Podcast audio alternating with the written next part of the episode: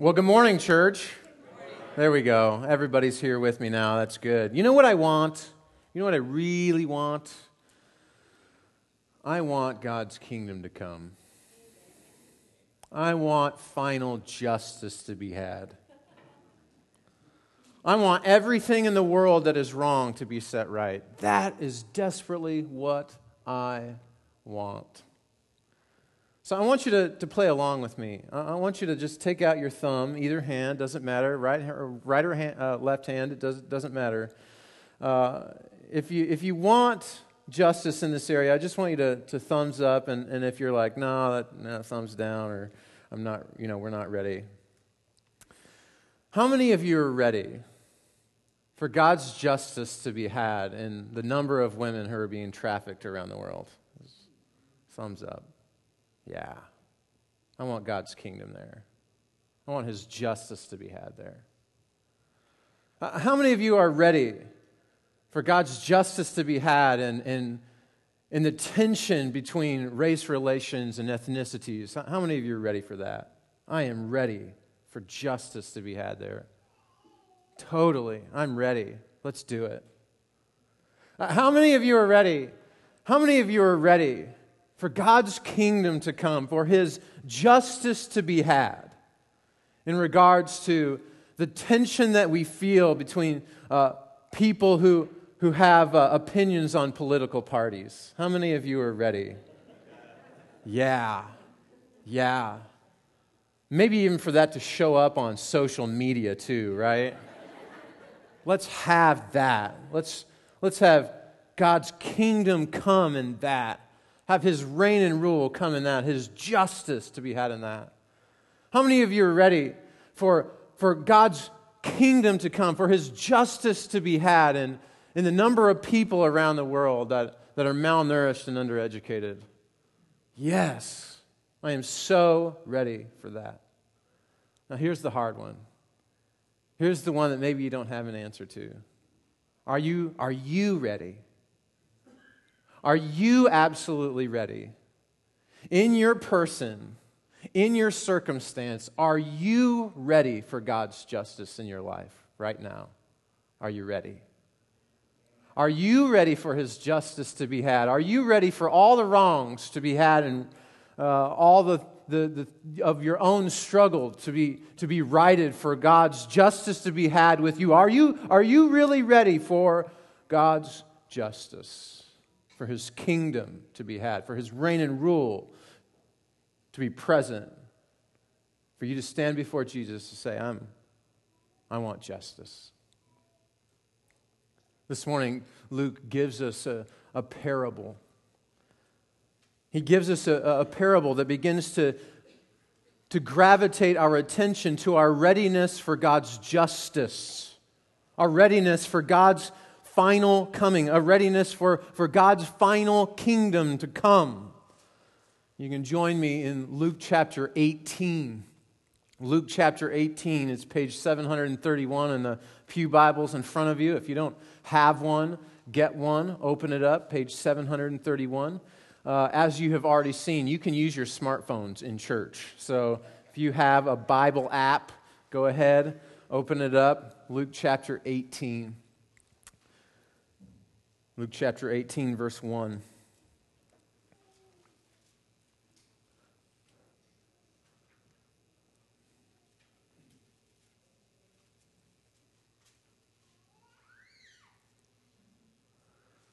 Luke chapter 18. Then Jesus told his disciples a parable to show them that they should always pray and not give up. He said, in a certain town, there was a judge who neither feared God nor cared about men. He was absolutely breaking the commands, right? The love God, love others, broken with this guy. And there was a widow in that town who kept coming to him with the plea Grant me justice against my adversary. For some time he refused, but finally he said to himself, Even though I don't fear God or care about men, Yet because this widow keeps bothering me, I will see that she gets justice so that she won't eventually wear me out with her coming. And the Lord said, Listen to what the unjust judge says. And will not God bring about justice for his chosen ones who cry out to him day and night? Will he keep putting them off? I tell you, he will see that they get justice and quickly. Uh, however, when the Son of Man comes, will he find faith on the earth? Now, over and over again in this particular passage, uh, uh, Luke kind of gravitates, he centers our attention with justice over and over again. I just want you to, to notice justice comes up over and over again. God's vindication, his, his rightness coming is, is consistent throughout this entire parable. If you look back in verse 3, uh, she is praying, Grant me justice against my adversary. She's coming to the judge over and over, Grant me justice. I want justice. Verse 5 Yet because this widow keeps bothering me, I will see that she gets justice. I will see that she has vindication. Look at verse 7, talking about God now. And will not God bring about justice for his chosen one who, who cry out to him day and night? Oh, won't God bring justice? And, and then again in verse 8, I tell you, uh, he will see that they get their justice and quickly. Justice. God's coming. Now, in order to understand this parable, in order to understand really what God is getting at, we don't have to just look at the parable itself. I really want you to see the flow of the argument. I want you to see, uh, I want you to begin to be able to see the, uh, the context of where this parable falls and, and how we begin to answer this question of our readiness for God's final justice, uh, our readiness for when God comes a final time. Look at uh, chapter 17. In chapter 17, verse 20, Jesus is asked a question. He's asked a question by the Pharisees about the coming of the kingdom of God. When would this take place? In the following context, in, in fact, in verse 26 and then again in verse 28, uh, Jesus is going to highlight the example of two men who were absolutely ready for God's justice to be had. There was a moment in time when God's justice came to earth. At first, in verse 26, comes with Noah, and Noah was ready for God's justice because he was found to be faithful. And so, Noah is an example of one who was ready for God's justice. And then in verse 28, we see Lot. Before God brings destruction on the cities, of Sodom and Gomorrah, Lot is lifted up here as an example of one who was ready for God's justice. At the end of chapter 17, right before we go into chapter 18 in this parable, uh, Jesus tells us that there are some who are going to be ready for God's justice and some who are not going to be ready for God's justice. Some will be taken and some will be left. Some will be ready for God's justice and some will be not. not. And so I am asking you the question this morning Are you ready for God's justice to be had? If we look after the parable, if we look after the parable, in fact, in verse 9, we find that there is a, uh, a tax collector, one who was absolutely uh, uh, thought of in the lowest possible terms in the ancient world a tax collector and a Pharisee. And there is only one who is ready for the coming of God's kingdom, and it's not the Pharisee. If we look then in verse 15, we find that in order to be ready for God's kingdom to come, if we are to be said to be ready for God's kingdom, uh, he says, hey, you have to be like a little child in order to be really ready for God's coming kingdom, his justice to be had. In verse 18, we see a rich ruler who is unable to give away his wealth, and we find that he is very unwilling uh, to give away what would allow him to enter into the kingdom. He's absolutely not ready for the kingdom. And so this morning, we ask ourselves the question what is it that makes me ready for God's kingdom? Uh, what is it that's going to prepare me well uh, for when God's kingdom is going to come? If there is a time between now and when God's kingdom comes, a final time, when His justice reigns over all, how is it that I will know that I am on the right side with God? And so Luke generates the answer in this parable. And what we are going to see is that readiness for God's kingdom comes with those who are consistently faithful and those who are persistently prayerful. If we are going to be ready for God's kingdom, if we're going to be ready for His justice to be had, if we're going to be ready at that time when Jesus comes a final time and, and, and everything is set right, then we have to find ourselves faithful. It requires consistent faithfulness. Uh, look with me at verse 8 in chapter 18. Look with me at verse 8. There's an interesting question that Jesus asks here. It has thrown scholars for a loop for, for probably centuries, but it really uh, dictates the pace of all that we see.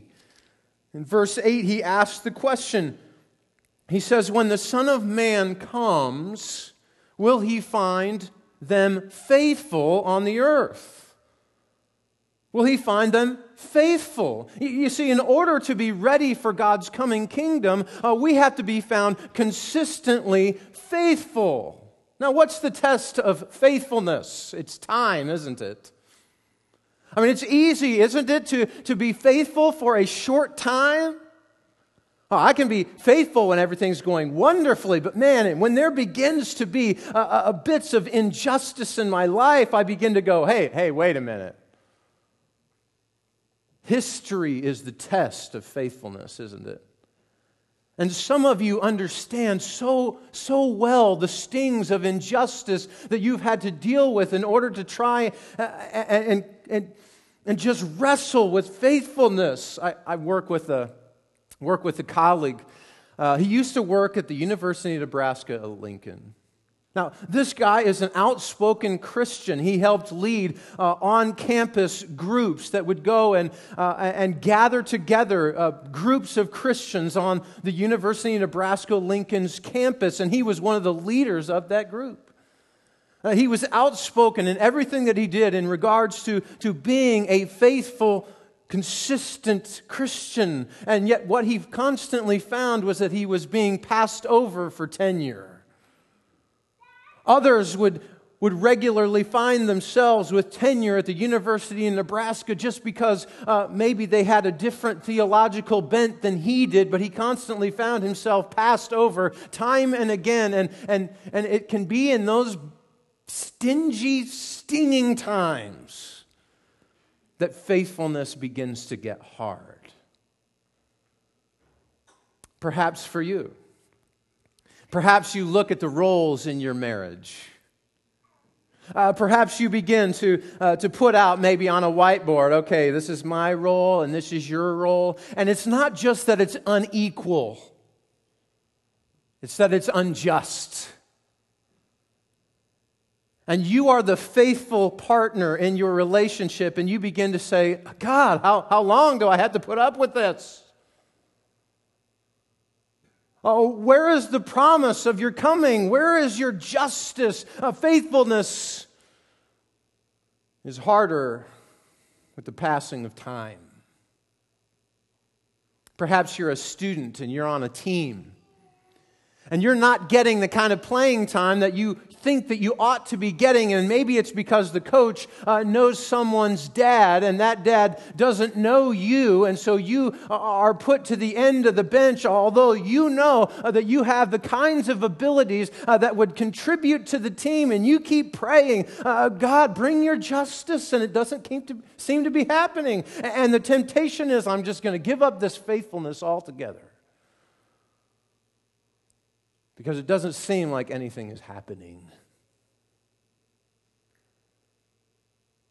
History is the test for faithfulness, isn't it? So I suppose the question is how in the world do we remain faithful? How is it that we consistently remain faithful in the, in, in the face of injustice? How is it that we will begin to, uh, to consistently just stay faithful uh, when we know that things in life are not right? Well, not only must we remain faithful, not only must we be consistent in our faithfulness in order to be ready for God's justice, but we also have to be persistently prayerful. We have to constantly be in a state of prayer. Uh, notice what Jesus says in verse 1. He says it right there, uh, uh, plain as day. This is what this parable is about. Then Jesus told his disciples a parable to show them that they should always pray and not give up. Uh, you understand that prayer, a persistent prayer, is the means to consistent faithfulness. Persistent prayer becomes the means to consistent faithfulness. And so, how is it that we find ourselves ready for God's return? Well, we are consistently faithful by being persistently prayerful. Notice the story that Jesus tells. He says there's this unjust judge, there's this widow now, likely the case is that she has had something stolen from her. You, see, in the ancient world, there, there were some sketchy rules in regards to widows' rights, and oftentimes uh, people would come in and take advantage of widows. She probably had some property taken away from her at some point in time, and she wants it back. But courts were not organized like courts are today. It was likely uh, more of a, in a marketplace, maybe down at the mall, and, the, and then the judge would stand up on a, on a stage, maybe not unlike this one, and there would be proceedings of people uh, constantly, and she would be found at the back of the room. Hey, hey, don't forget me. I want my justice. And she would come every single day, time after time. And the word that, that Luke uses is that uh, she kind of uh, begins to beat his brow. She's wearing him down. It's like a three year old asking if he wants to watch a movie on the way up. Not that that ever happens in my life. Hey, can we watch a movie? Hey, can we watch a movie? Hey, can we watch a movie? No, no, no. Two minutes later, hey, can we watch a movie? What did I say two minutes ago? Well, that was then. And she begins to just hound this guy over and over again. Uh, we get the sense like she just keeps coming, and, and, and finally she gets her justice. Now, the judge does the right thing, but for the wrong reason. And perhaps we know instinctively. Perhaps we just naturally come to this text and go, well, God couldn't possibly be uh, the unjust judge, and you would be right. Because God is loving and He is kind and He is gracious and He is patient with His people and He is merciful to them. He longs to answer. God loves justice. And so, what we see in the following is yes, uh, God will bring justice to his chosen ones who cry to him day and night. He is merciful to them. Yes. But perhaps what we have seen, or perhaps what we have missed, is that oftentimes, at least how I have been taught this parable in the past, is that if I just pray hard enough, and I just pray long enough, if I just pray right enough, then God will have to answer me. that somehow we get the idea that God is gracious, that God is kind, that He loves mercy and loves justice, that He is patient with me, and that somehow, uh, if we just keep beating His brow, if we just wear Him out with prayer, that He will have to give me what it is that I want. But that's not the God of the Bible. Prayer is never used with God as a lever or a tool to make Him do what we want. You understand that prayer is not a prayer between peers. God is not my peer. He is not my colleague in the sense of we're equals. When we pray, we pray to the God of the universe, the one who created something out of nothing. Do you understand that? And so when we pray, and we pray persistently, we pray not persistently so that God will give me what it is that I want. No, no. We pray God's kingdom come and his will be done on earth as it is in heaven. What is it that we're praying persistently for? It's not prayer in general that Luke is talking about. He's not just simply saying pray and keep on praying. He's saying pray and keep on praying that God's justice would come to earth. You remember what Jesus said when he taught the disciples how to pray?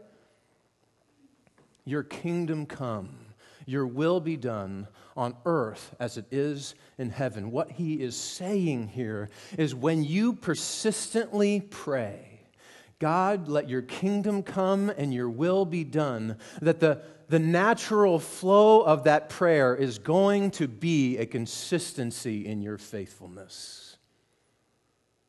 You see, prayer, persistent prayer, persistent prayer for God's kingdom to come to earth is the means by which you are found faithful. Perhaps the question that we could end with in verse 8 is Will God find them praying?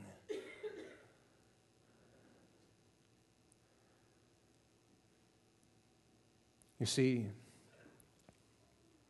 prayer is wonderful. But will we pray God's kingdom come and his will be done persistently? God, will you bring justice with the malnourished? Your kingdom come. Your will be done on earth as it is in heaven. Will we persistently pray that? God, will you bring Will you bring for those women who are being trafficked, will you bring justice? Let your will be done. Uh, uh maybe, maybe even in between our interpersonal relationships, maybe even with someone else in this room. Lord, uh, for those, for those people in the church who have a tendency to, get, uh, to, to not get along, to disagree, will you let your justice be had with them? Let your kingdom come.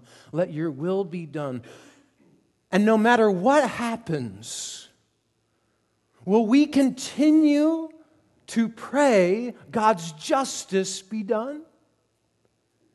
You see, the very presence of injustice in our life ought to persistently lead us to pray for God's justice.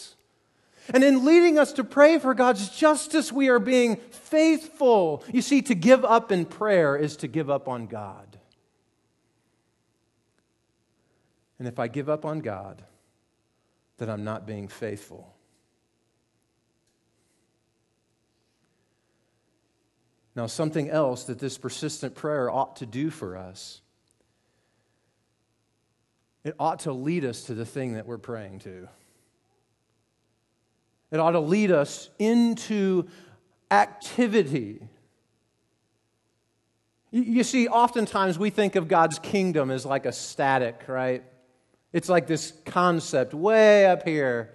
Oh, yeah, I went to church and I heard about God's kingdom. Yeah, it's way up here. It's like a big castle in the sky, right? No. When we talk about God's kingdom, God's kingdom is what it looks like when God's people act like He's in charge. That's God's kingdom. Uh, notice what uh, Jesus says in chapter 17, verse 21 to the disciples. He says, The kingdom of God doesn't come with your careful observation, nor will people say, Here it is or there it is, because the kingdom of God is within you. You see, the whole concept of the kingdom of God is that when God gives us this Holy Spirit that only He can give, and we begin to live out God's rule, His lordship, if you will, His mastery over our lives in our relationships and our social circumstances, uh, at work, at school, at home, when we make decisions that are like God is making the decision, uh, we are bringing the kingdom to bear. And so when we begin to pray, Lord, let your justice be had in this relationship, what we're doing is saying, ah, now I need to jump in there. So let me give you an example. Let's say that you have been praying, God, uh, would you just eliminate hunger on the earth? Do you think God wants that? You all said uh, earlier, thumbs up. Yes, absolutely. The malnourished and the undereducated, I want justice. Well, when you begin to pray that prayer, you better be ready to do something about it. That's God's reign and rule coming through you. And so perhaps it is that you find an organization that you can get behind and you say, I'm going to sponsor a kid. And it may not be a lot, but I'm going to make sure that every day that child has a meal and they have opportunity for education because I am going to be a part of watching God's kingdom come into the earth. Are you with me? It's the practice. This morning, I got up, I got ready. Things are crazy at our house on Sunday morning. I was eating breakfast, I got done, we were trying to get the kids to the car, and I pull out my cell phone. And there was a text message from Josh. And I went, ugh.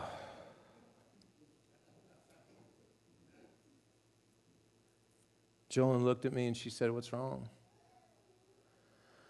I said, I can't imagine tragedy hitting one family like it does. Verlinda Ward passed away early this morning. She's been a member of the church for a long time. She was our custodian. She's had heart trouble. And as Josh and I began to visit about the message this morning, I said, You know what the problem is, Josh, about prayer sermons? We don't stop and pray.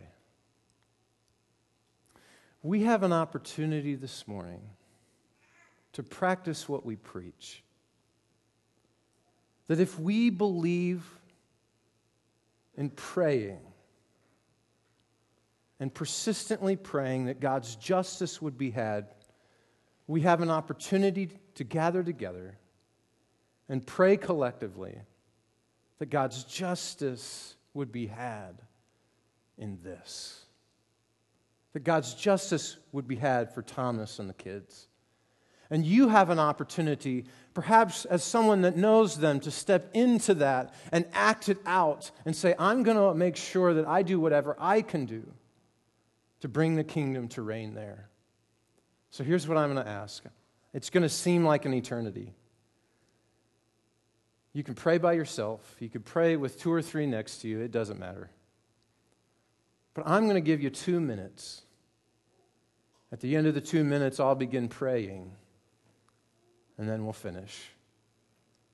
So, I'm setting my watch. The two minutes begins right now. Would you pray? Would you pray God's justice? Would you pray God's kingdom for the Ward family beginning right now.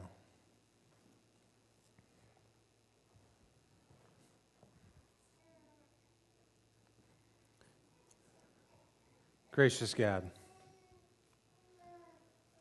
we lift up this family and we pray that your justice will be had there. We pray that in light of a loss, in light of this death, that you will raise from the ashes justice. Lord, we pray that your kingdom would come. We pray it would come now for the Ward family. We pray that, that the church could be an extension of your arm and that the kingdom would come and your will would be done on earth as it is in heaven. Lord, our prayer is for them and for all of us that we would persistently pray and be found consistently faithful. Lord, make us ready for your justice. Make us ready for that day when you will come a final time and act through us however you will to bring your reign and rule today. May that be for the Ward family. May that be for women who are being trafficked. May that be for domestic violence. May that be for relationships that are unequal and unjust. May it be to the hungry and the malnourished and the undereducated around the world. And may it be for us. Help us to persistently pray and be consistently faithful. We love you, Lord. And it's in Jesus' holy and precious name we pray. Amen.